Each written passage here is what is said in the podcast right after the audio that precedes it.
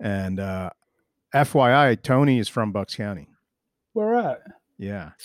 My family's in uh, Tullytown. I am like literally three miles from Tullytown. Okay. I'm in Croydon. oh, okay, okay, okay. Yeah, I, I mean, Right. I grew up going to Croydon, of course. Yeah, there's a good Correct, correct. rink there when I was a kid. I'm originally from Bensalem, Got it. but I moved to Croydon and I'm right by the Neshaminy State Park, Croydon Oh, great. Firehouse. Of course. But it's, see, Disney had it right. It's a small world. yeah, it is. well, we pay attention on our podcast. We pay a lot of attention to Bucks County because we, um, whatever way Bucks County goes in the presidential election, you can kind of tell where it's going to go. That's That's been our our bellwether. rating. Yeah, we haven't we haven't really done the real research to see how far back it goes, but in my lifetime, it's pretty accurate. yeah, yeah. I mean, because it's such a purple place, you know? Right. So, uh, yeah, I mean, yeah, we, we get a lot of attention and I guess rightfully so, you know? Yeah. So, yeah, yeah, but it's a beautiful place to live. You know, not not not many people leave it because there's so many good things that are around here. So, Yeah. I mean, not many people leave at all, which is also part of the problem with it. but you did, you did, Yes, I did. you broke free. This is No Politics at the Dinner Table. I'm Tony Biancasino. And I'm Amit Prakash. Today we have on Bill Engel, who is a nurse who works uh, in Bucks County, um, your your home county, Tony. Damn right. Um, and he's with along with 800 other nurses just walked off the job last week, and we're going to hear why that is. Great. Let's go.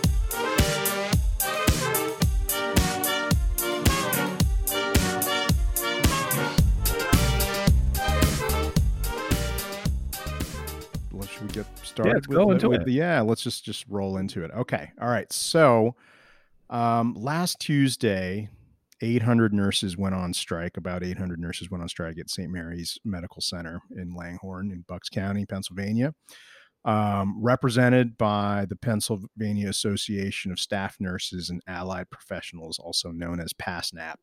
Um, and so St. Mary's is run and owned by one of the largest Catholic hospital conglomerates in the country, uh, called Trinity Health, that manages you know ninety odd hospitals and various other critical care centers and stuff like that. Um, and today we have on Bill Engel, um, who is a nurse uh, and is was part of this strike. Um, and so I wanted to just get right into it here. Thank you so much for coming on, first of all. And if you could just tell us a little bit about yourself, like how long have you been a nurse? Why did you get into it? Um, and then let's go from there. All right. Yes. Uh, thank you for having me. I appreciate uh, you showing interest in our cause. Um, and it's not only a cause of the nurses in Langhorne, where we are at St. Mary's, but I think it's a more, we are a microcosm of what is happening across the country. Um, I've been a nurse since 1996, so going on 24 years. I've worked in almost every venue possible within the hospital. Um, I'm currently a nurse on a medical surgical telemetry floor called MG4. Um, uh, uh, and I forget. Um, I love being a nurse. I got into being a nurse. I'm not exactly well. Honestly, I got. I wanted to be a nurse because I'm fascinated by the human body and I didn't want to be a doctor because they have no life. You know, their families have a life, but doctors themselves do not, unless you're an Mhm. emergency room doctor, because they come in and do shifts like us and then they leave. Mhm. So I didn't want to be a doctor. So I said, you know what, I'll be a nurse. And it encompasses everything. And you get to spend a lot of time with the patients. Um, because, you know, when people come into the hospital, um, they're scared Right. and they don't understand what it's going to happen. And I think one of the biggest roles for a nurse is to explain the unknown to the patient because there's so much, there's so many things that scare them and all that, that, you know, we need to, you know, the doctors come in for five minutes a day and explain things to the patients. And then the, they leave and the patients sit there and go, what the heck did he just say?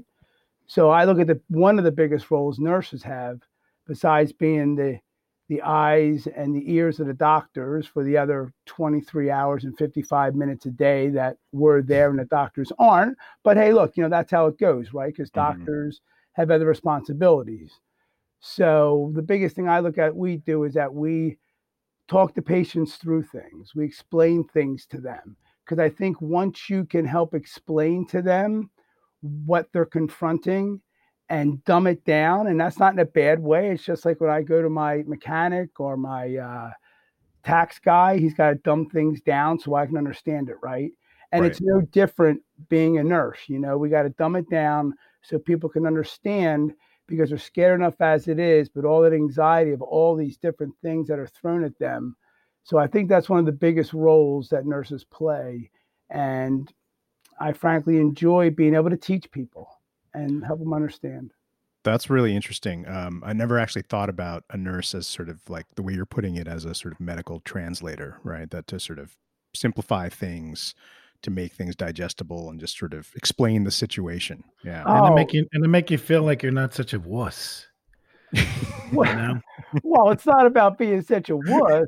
well, when I go in, I I um I I faint when I see my blood, so I have to go in and explain it to them. And I always feel like such a baby, and they always tell me, and there's a ton of people that do it, and then they talk me through it to make me feel good. And right. knock on wood, it's been it's been a while since I fainted, but I also lie down and look the other way. Well, so well, so do we. We don't look either when we do it. We just do it. We're so good, you know. Michael Jordan once made a foul shot um, uh, you know, with his eyes closed. So I figured if he can make a foul shot with his eyes closed, I can start an IV or draw blood with my eyes yeah. closed. That's you finding veins. Kidding. That's yeah. right. All right. So about this strike. Um, yeah. From from what I've read, this seems like a situation that predated the COVID crisis, but like everything else with the COVID crisis, it's been exacerbated by it, right? So, could you just sort of paint a picture of what was going on with regard to management, um, staffing? What is the issue? Because you know, obviously, the strike is the large, pretty much the largest weapon a union can have, Correct. and they don't sort of use them sort of lightly. So, mm-hmm. could you just like walk us through what the controversy was and how it escalated to the point where there was felt there was a need for a strike? All right. Yep. No problem. Um, Trinity bought us back in 2014. Not only us, but five other hospitals around us. And um, you know they're based out of Livonia, Michigan, like you had mentioned earlier. Um, they are a huge nonprofit, and they came in and into our hospital, into our community. And a couple years into them being there, uh, actually, a small group of nurses tried to start a union then, but then what happened was there was really no appetite for it. So things just kind of went away. And and you know, honestly, I was not for the union um, the first time around. Then a couple years, we fast forward a couple years. Wait, Bill, can I pause you right there? Sure. Could you just explain why? What what what was it that turned you off initially? It wasn't a turnoff. Like there were changes occurring, but you know, we are just a 378 bed small community hospital mm-hmm. in Bucks County, Pennsylvania, that Tony's well aware of. He cruised those streets back in the day, as he said.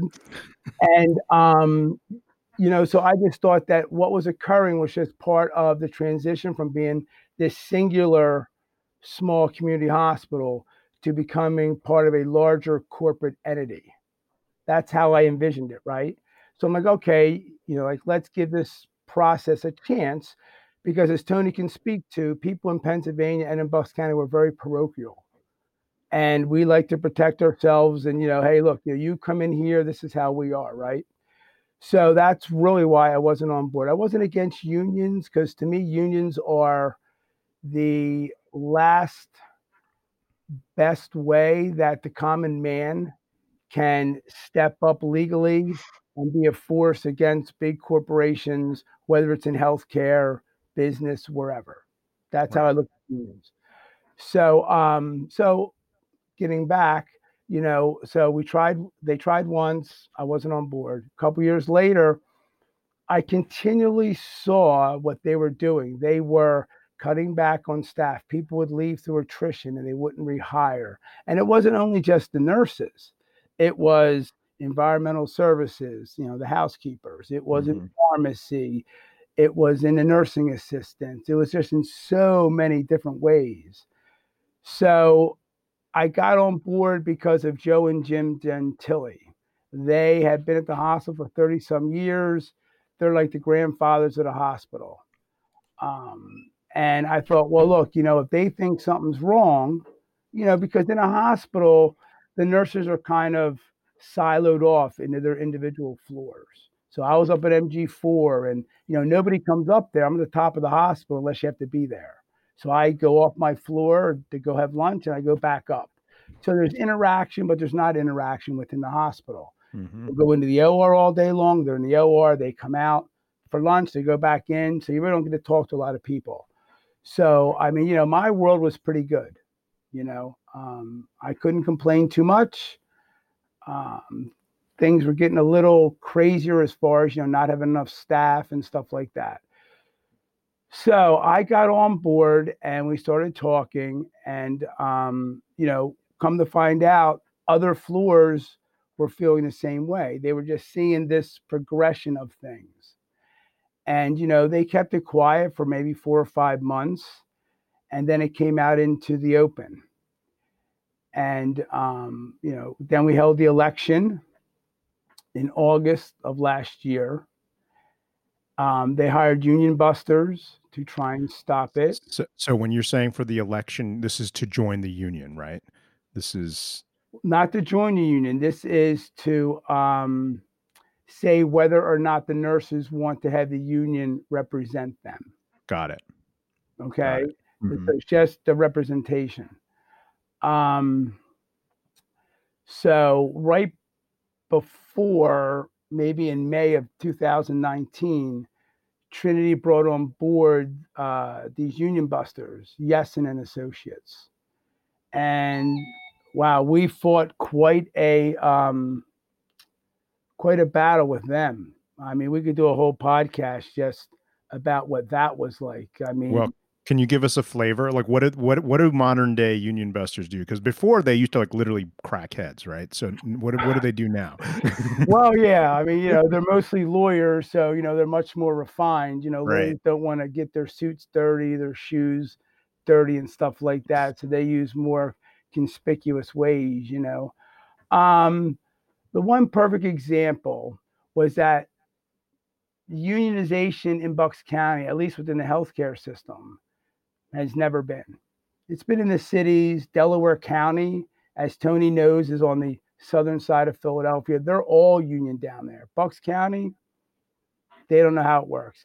And neither did St. Mary's administration. So one night, you know, we were um, we were called uh, we called it um, garage flyering. We have a three deck garage in, uh, connected to our hospital, and we had tables set up. And as people would come or leave work, we would give them information about the union, trying to garner support.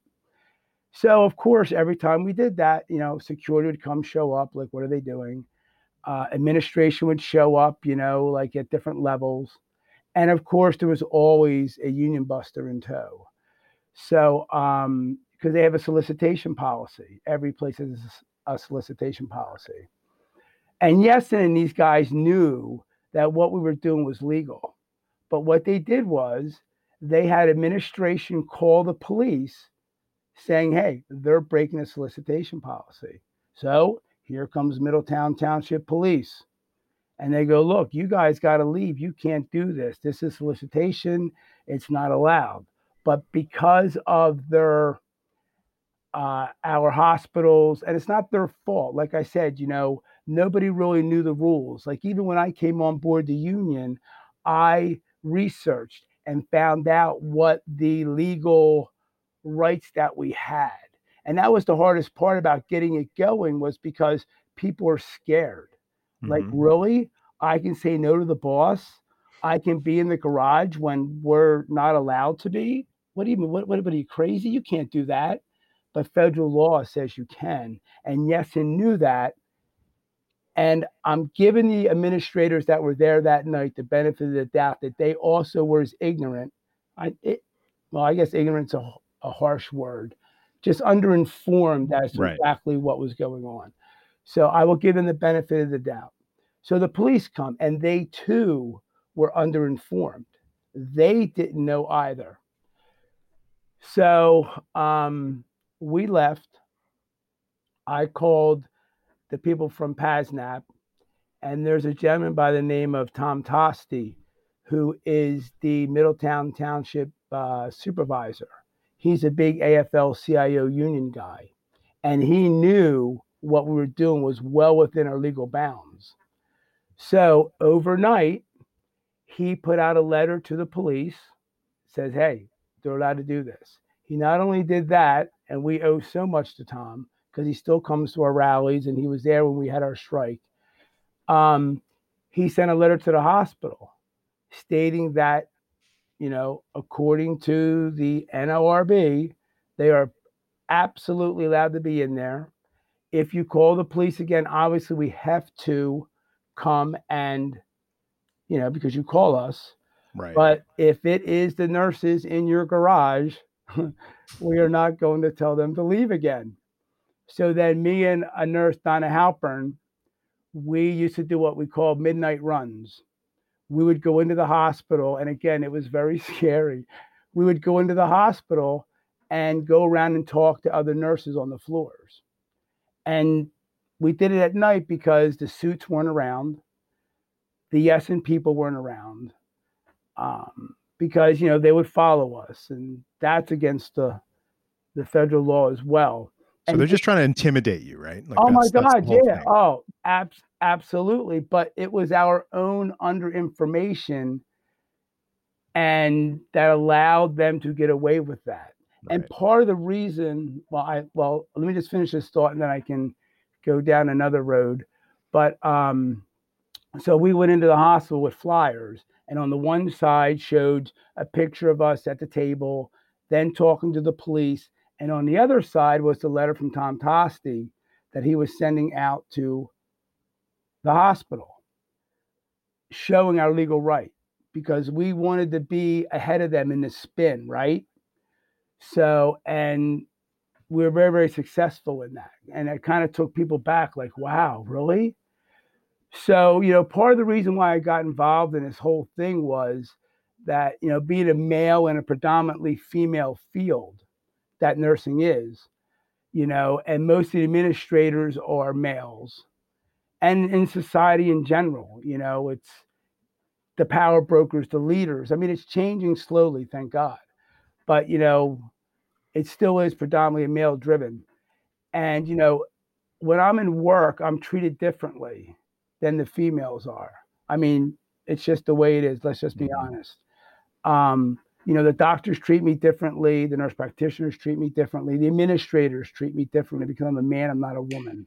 I was raised by a single mom, and I wanted to, because I'm a man, because I'm looked at as a certain way, because the union always tries to pick the supposed leaders on different floors, you know, people had this had this vision of me of being a leader. I don't look at myself like that. I'm just Bill. I'm here to do my job. And however people look at me, that's their perception, but I don't look at myself that way. I stay very humble. So I got on board because I wanted to help fight this fight because I knew that you had to have men do this because just the way things stack up. So I'm I've always been for the underdog. Rocky's one of my favorite movies of all time you know yeah there you go my brother tony over there um but yeah but you know that's part of the reason why i got on board was just to be a force because you know in nursing see and they play that against us too you know in nursing you know you know it's a very much a psychological game they play too right it's like you know we're very nurturing and kind and all those types of things and which we are um and they know that we will feel bad if we leave our uh, fellow nurses short on a certain day of work. You know, they play into psychological factors. And that plays into like, you know, they don't have to meet certain expectations with staffing because they know if they put the call out, You know, they'll be like, Mm-hmm. "Oh yeah, oh yeah, you know, I I got to go help my patients. I got to go help my comrades." You know what I mean? But sometimes you got to take a stand, you know? And I mean, look, I'm not disparaging people who aren't able to do that. But, you know, I just felt as though, you know, I guess people saw something in me that I'm just starting to see myself. And I just wanted to help them be brave. So there's so much in what you just said right now. I mean, I one know, thing, I one- get no, really no, it's, wordy, it's, man. it's, it's You're- fantastic. No, no, no, no. You're going to turn me off. We'll Yeah, be yeah. four o'clock. You'll be like, oh my God, the hell am I going to No, do we're, with this? we're we're we're gonna go down many roads here. So, but one one thing that I just gleaned from what, what you said is that in the beginning, it's a it's a tall order to sort of create this solidarity because you guys are so siloed, right? Right. That that and then so hence you got to go in and midnight runs and, and and and do these things that's like really kind of the hard work and then the other thing is that you're talking about this sort of entrenched sexism where there's this even though this is as you point out this is a mostly uh, female dominated field the because of perhaps because of that uh, and indeed because of that there's sort of less respect and less power accorded to these people who are like running the hospitals. Um, so w- one thing that sort of comes up is that what if those things are already there right? So there's these sort of attrition with staffing they're not replacing people the levels of care are going down. Um, what was the tipping point? What what made you guys walk off and say no we have to we have to strike Oh, wow. Well, all right. So we won the election and we started bargaining with them last October. And we were making pretty good progress, but you know, a first contract's a tall order. You know, it's a very, very tall order because you're starting from ground zero. But we're part of a Mid Atlantic Trinity. It's a group of five hospitals, and Mercy Fitzgerald was also uh, a unionized hospital within our five hospital um, Mid Atlantic region, and um, uh, so we were good at. We had a template, so that made our job a little bit easier than if we were just still standing on our own. So we wanted to use that as a template, and that really did help us move. But then COVID hit, and when COVID hit in March, we're like, all right, we got to stop because that first round of COVID, man, when I talk about that, I mean, even to this day,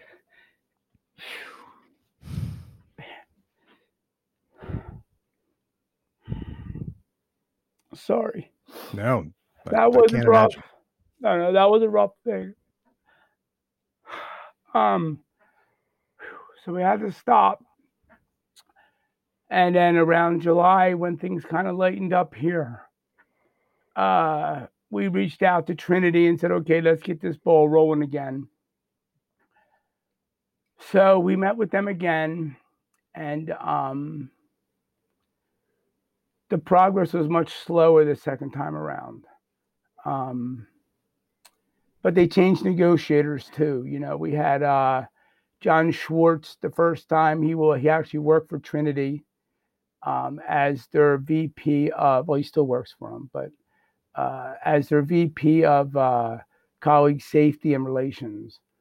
So that's what we did from October to March, and then when we came back in July, they hired Mike Tierce from a local law firm here, and um, he had worked with the Mercy Fitz contracts.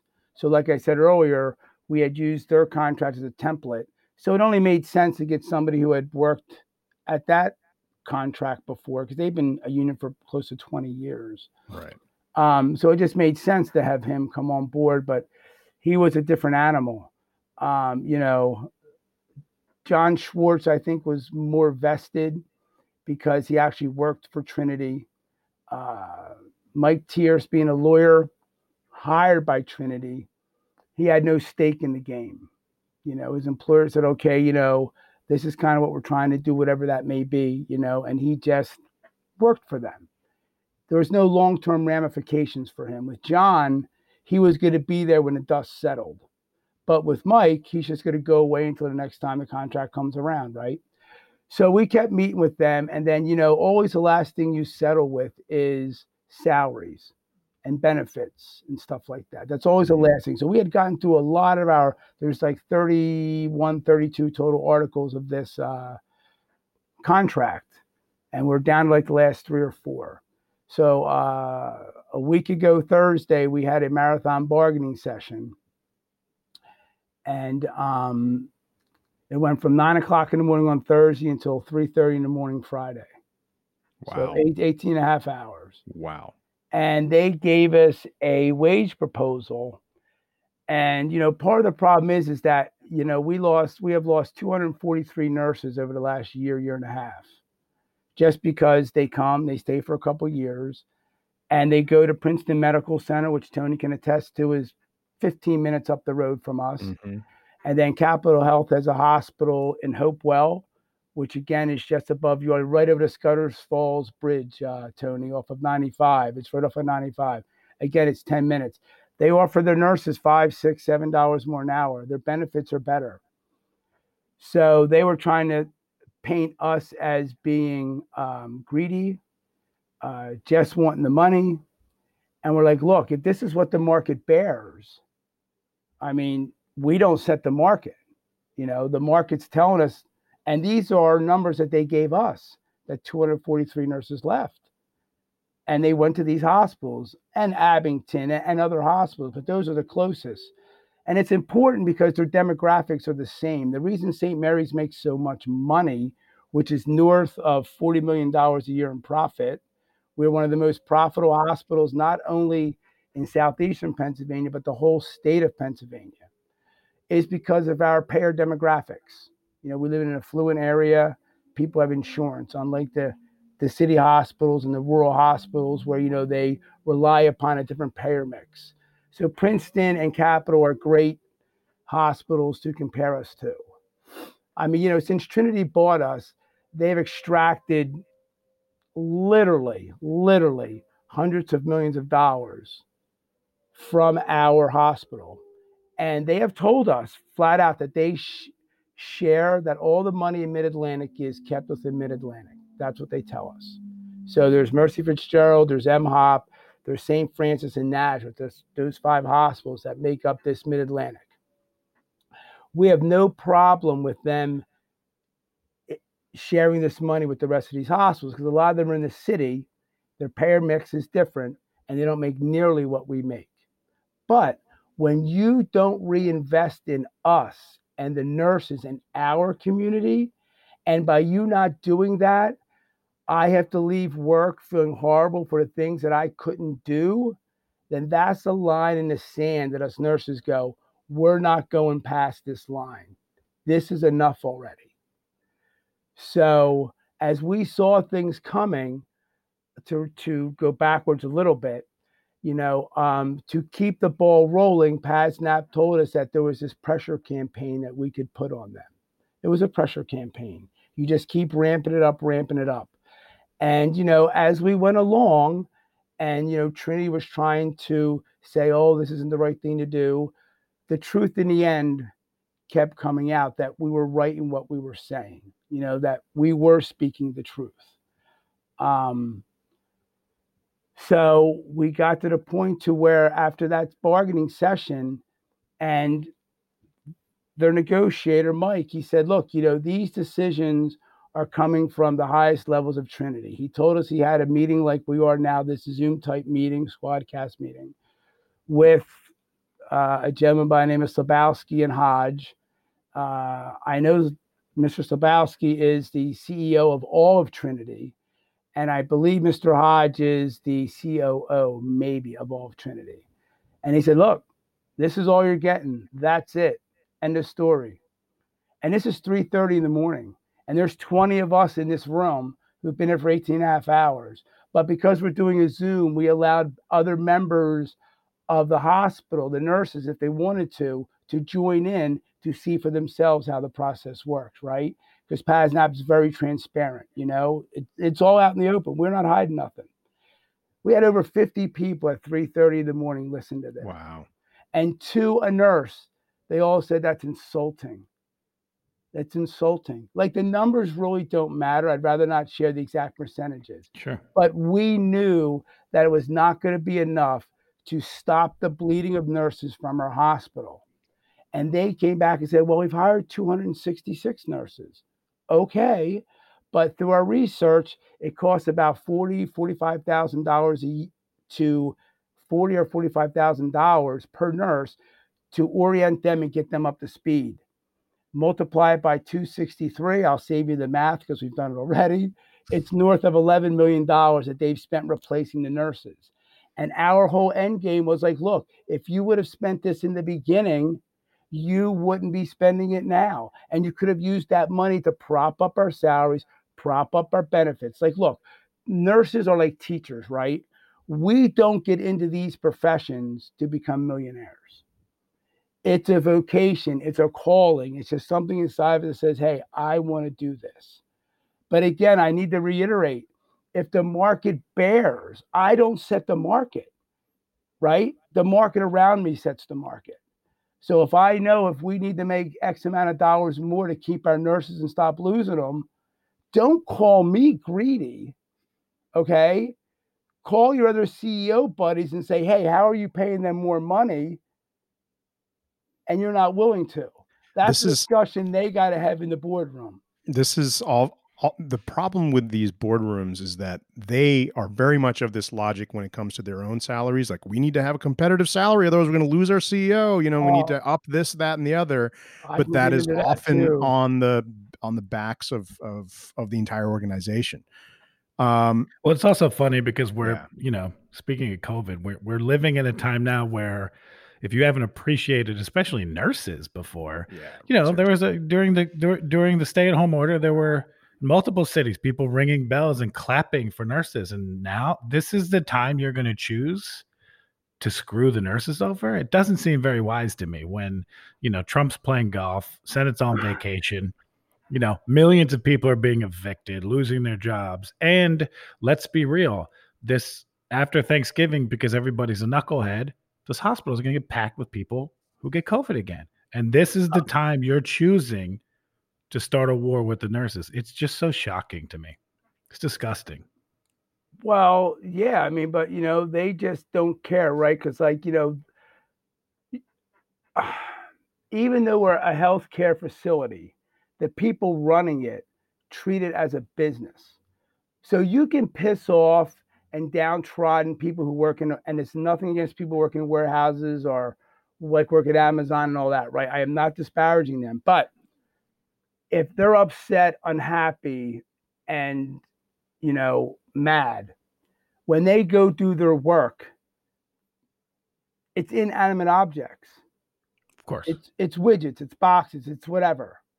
But when you do that to us, these are animate objects we're looking at, and they can see that. We can try and hide it from them, but we can't do it because they're animate objects.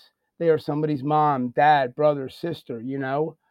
Um, you know, you spoke of the salaries. I mean, they shared with us one of their 990s.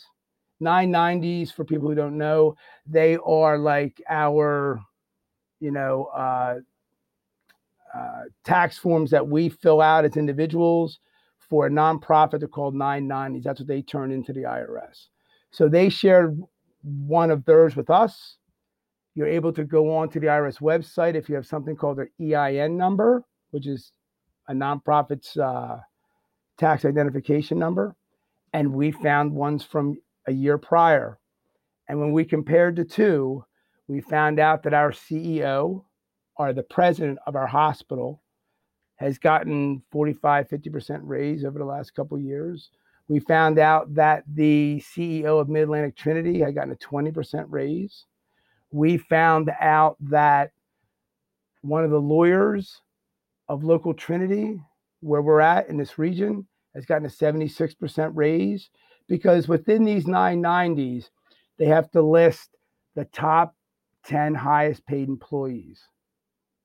So, I mean, I can I can spout numbers, you know, like the uh, CEO of Mid Atlantic Trinity. Now, this is total compensation, right? And that's a whole nother story, okay? Because they have a salary, they have deferred compensation, they have this, they have that. But we just go by the bottom number because if that bottom, you know, that final number goes up, it doesn't matter how it is, it's, it's eventually right. going to cost the corporation money. So the CEO of Mid-Atlantic Trinity makes just under a million dollars.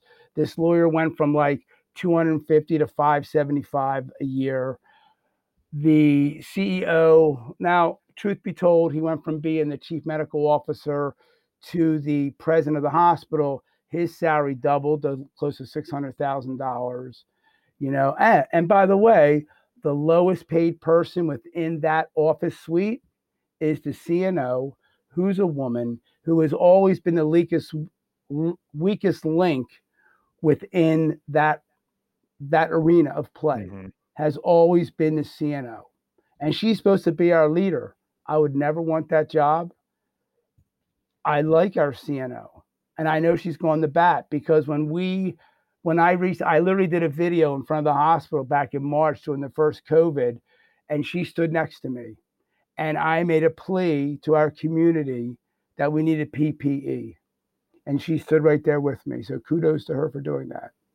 So did you guys not have an you obviously you didn't have enough. Is, is that is that on Trinity to provide that? Well, I mean, look, I mean, you know, um, the Obama administration had told people to get ready for something like this, right? and um, you know, um, at that point, it's a, all right. So I always try and dumb things down and make things simple. My motto in life is KISS: keep it simple, stupid. Right? That's kind of my motto in life with everything. So, um, so in the beginning, the CDC was going back and forth as to need to wear a mask, didn't need to wear a mask, all that. All the nurses were saying, like, look, if we're going to be this close to this thing, I don't care what the fight is. I want to wear a mask. I don't care if it's aerosol or droplet, which is just describing the size of the particles and how long they last. Well, look, I'd rather err on the side of caution while the scientists figure it out. Because guess what? I am as far as I am from my computer right now from my patients. Mm-hmm. So I don't have a chance to take that risk until you figure it out. Like the rest of society can, you can lock it down, but I'm this close. Okay. So look, I'm going to err on the side of caution. And I, we just simply refused not to be allowed to wear it. But they weren't giving it to us. So we're like, okay, well, because it's like we're following CDC guidelines. Okay, you follow what you want, but you're not at the bedside. Mm-hmm. And they even said, our president of the hospital said, we're not going to be rounding because we can't afford to get sick because we're running the hospital. Well, that's a nice way to be a leader, right? Okay, you're to go hide in your suite. All right, good, good. You do that, dude. Okay. But I got to be all up in these people's grill. Okay. So I want a mask. So we reached out. I was uh, I was in my garage on a Saturday. I said, "Look, I got to do something because you know we got to protect these nurses." It goes back to why I said I got involved in all this mess to begin with. Right? Was I'm just about protecting nurses, being an advocate for the patients, and all that. So I stood out in front there, and they stepped up like you couldn't believe. We got over twenty thousand individual pieces of PPE from our community. Not to mention that we they brought us food, restaurants, people baked foods, people started sewing clubs to make cloth masks. I mean, our community stepped up for us in ways we never would have imagined. And again, you know, that's why we went on strike because, you know, we want to give the care that our community deserves to get. Now, on my floor, like I said earlier, I work on a med surg tele floor. A normal ratio is four to five to one. Occasionally, back in the day, you might get six, but that was a rarity. Now, while I can't call it the norm, it's becoming less and less of a shock that we walk in and have six or seven patients. And then that forces us nurses within our own day to have to make decisions on the fly. Do I change this poor elderly man who's laying in a diaper because he's demented and he can't do them for himself? But wait a minute, I got five other patients. I got to run over here and give these meds. I got to give an antibiotic that's due every eight hours. It can't be late because they hold us accountable for this kind of stuff, right? So as you increase the workload on the nurse, these decisions have to be made. And then, like I said earlier, they not only cut back on us, the nurses, we were just the strongest ones and able to form the union and get our message out there by striking. But there are other people that you cut back housekeeping, the nursing assistants, the unit clerks, the pharmacy people. We have to pick up a little bit of that slack as well because they're all part of a patient care dynamic. So you every little thing that you do, even our documentation. When I first started a nurse, we would just write every couple hours, you know, no change in patient condition. Now we do a voluminous amount of documentation, and most of it is just so they are able to get reimbursed. So I'm not saying it's Trinity's fault for that. Our government has set up that system and they just need to do what they do to abide by the system or they won't get paid. And hey, look, they got to get paid and mm-hmm. or we wouldn't exist, right? So I'm not trying to blame them for that, but I can blame them for not bringing the people on board because every little piece that's missing, we the nurse have to make up for that. And that's why we went out there. We were just like, this is enough. We're a profitable hospital. We didn't ask them to come into our community. We didn't ask them to buy us. You just need to reinvest. Because, like I said earlier, we bled nurses. You had to rehire. You're going to spend the money anyway. Spend it in the beginning.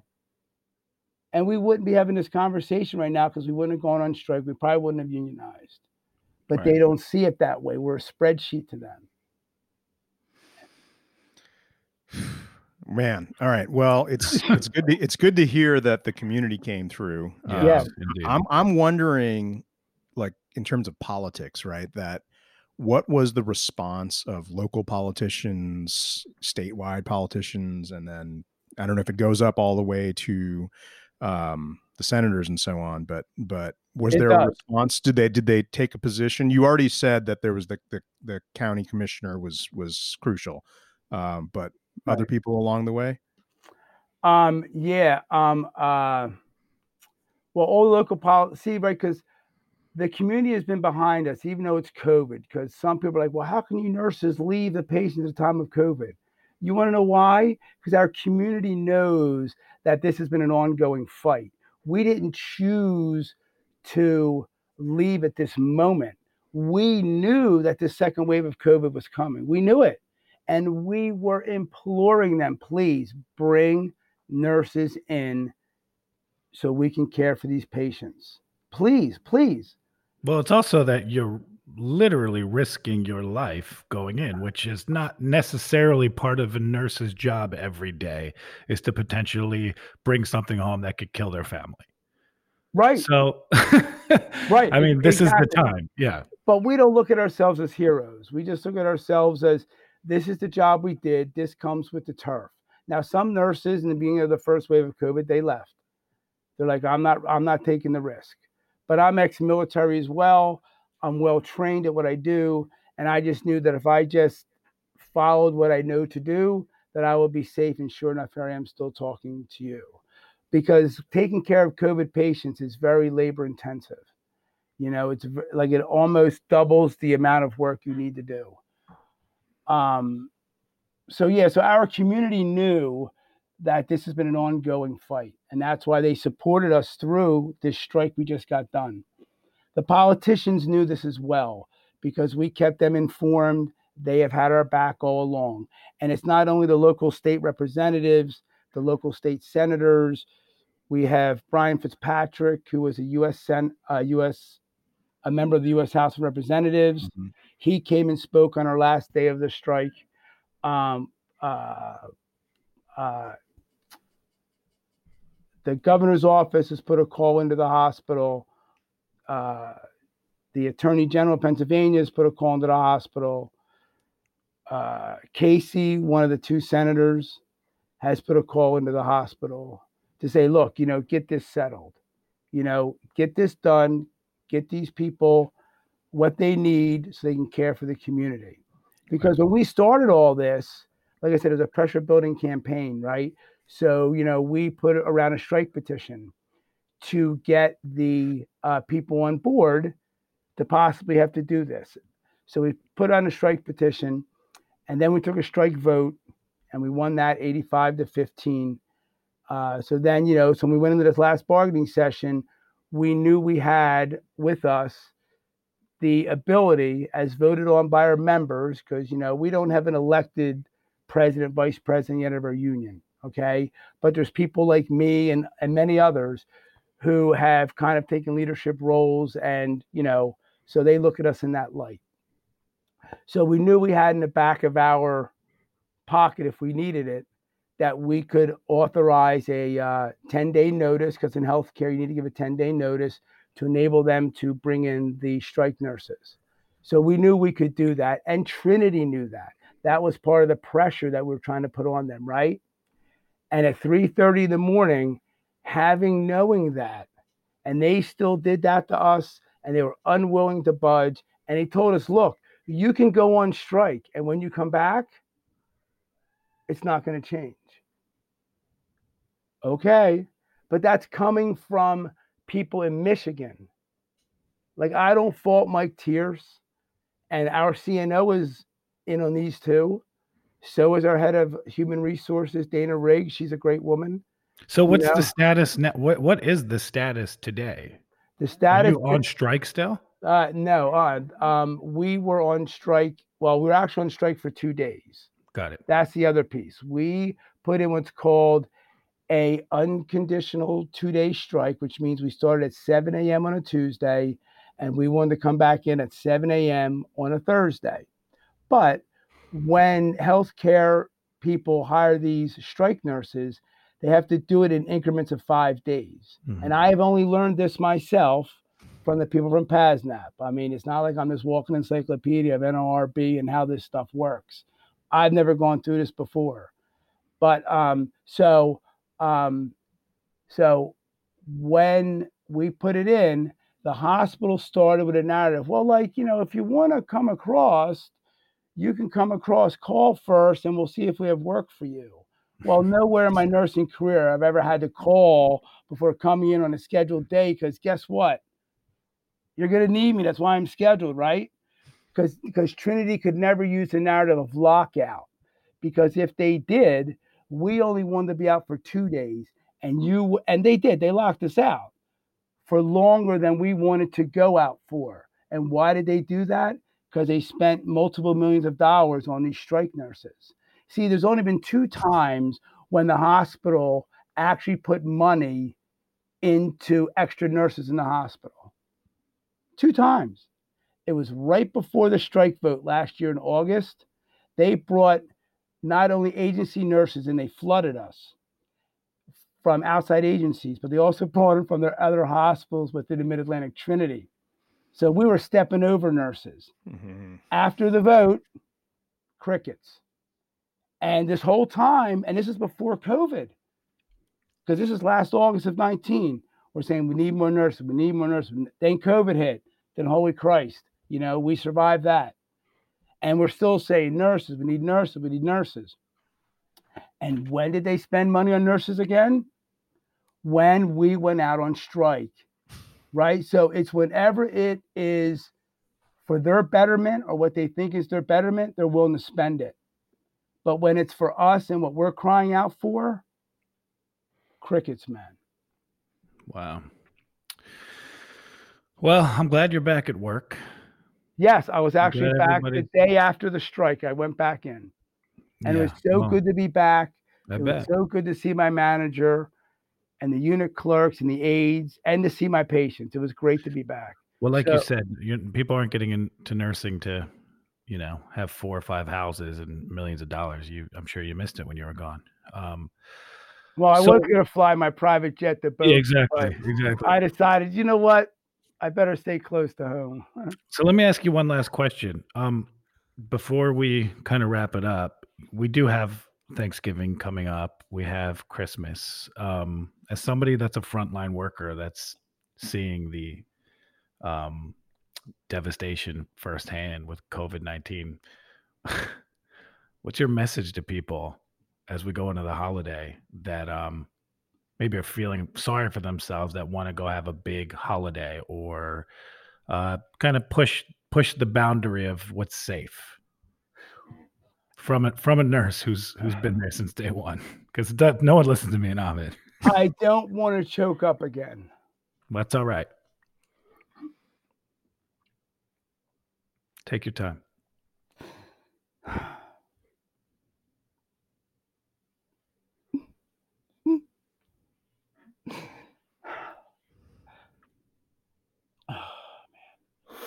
I wrote something that I shared on Facebook. It was called 50 plus days. I wrote it on Mother's Day. Um, and it was just explaining what we've gone through.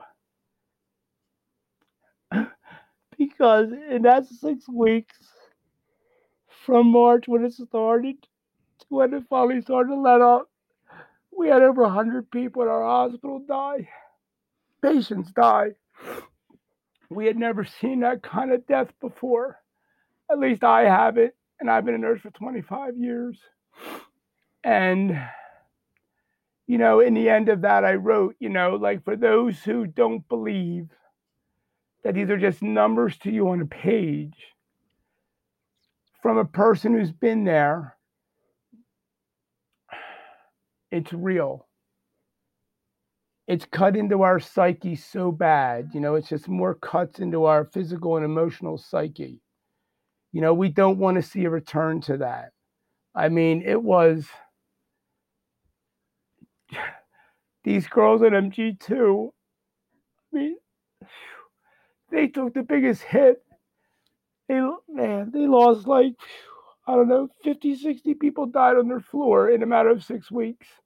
And we don't lose I I mean our numbers of deaths in there, you know, are very minimal. Because once you get into a hospital, it's actually very hard to die. Because modern medicine's gotten so very good that you really have to work at it. I mean, truthfully, it sounds funny, but you really have to work to die. But you know, COVID was such an animal. We understand it better now. But at that time, it was such an animal that, you know, we knew that putting them on ventilators didn't do any good. We know now it's a disease of the vascular system, and that's you can probably have a scientist on to explain to you. But NPR had a good article on that. So they stopped putting people on ventilators because it wasn't going to do any good. And these people are 80, 90 years old. Mm-hmm. So just so many of them just died alone. They just beat them girls up so bad. Mm-hmm. They just beat them up so bad. I mean, all of us have PTSD from that. So to answer your question, if I had to tell people like, look, you know, you may not think it's real. You might want to take the chance that it's not going to affect you enough to where you may die, but it's going to affect some people, and then we're going to see them. You're not going to see them. They're going to be numbers to you on a page, mm-hmm. but it's going to be more digs into us emotionally and physically. Mm-hmm. I mean, I don't just don't know what people don't understand, you know. And I blame it a lot on this administration because they politicized it. There's a reason why other countries have come out the other side already, because you know you look at society as a whole. You know, what do we do for the betterment of society as a whole? You don't delineate it between, you know, white, black, color, Republican, Democrat. You know, when you are in the position that these people are in, you need to look at it as what is best for society. And the countries across the world who are able to, who have gotten through this better than us, that is why they've gotten through better it because they put all of those other things aside mm-hmm. and said, what do we need to do for the society right now? There was no delineation, there was no division, and they make the right calls that way. But this country has not. So please stay do a Zoom like you do now. I know it's not perfect. You know, see them from a distance because you can be asymptomatic with this, and unbeknownst to you, you can give it to somebody in the grocery store or somewhere else, and you don't even know that you've done this. But this is real.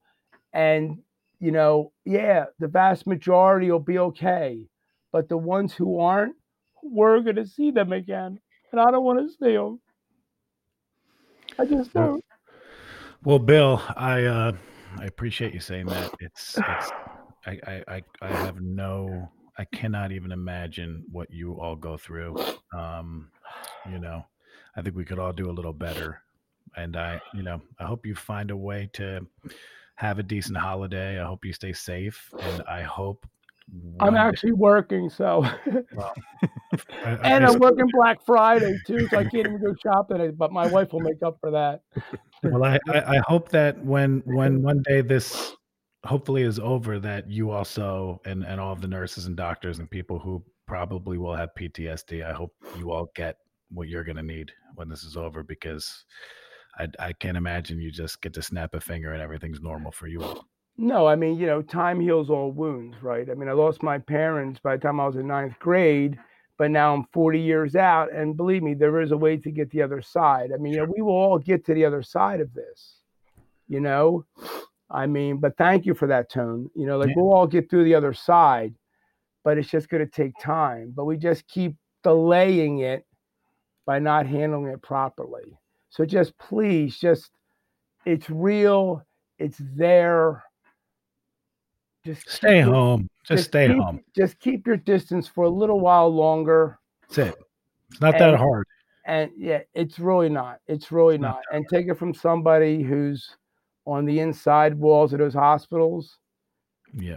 If you want to come take a walk with me sometime, come on, I'll show you. Well, Bill.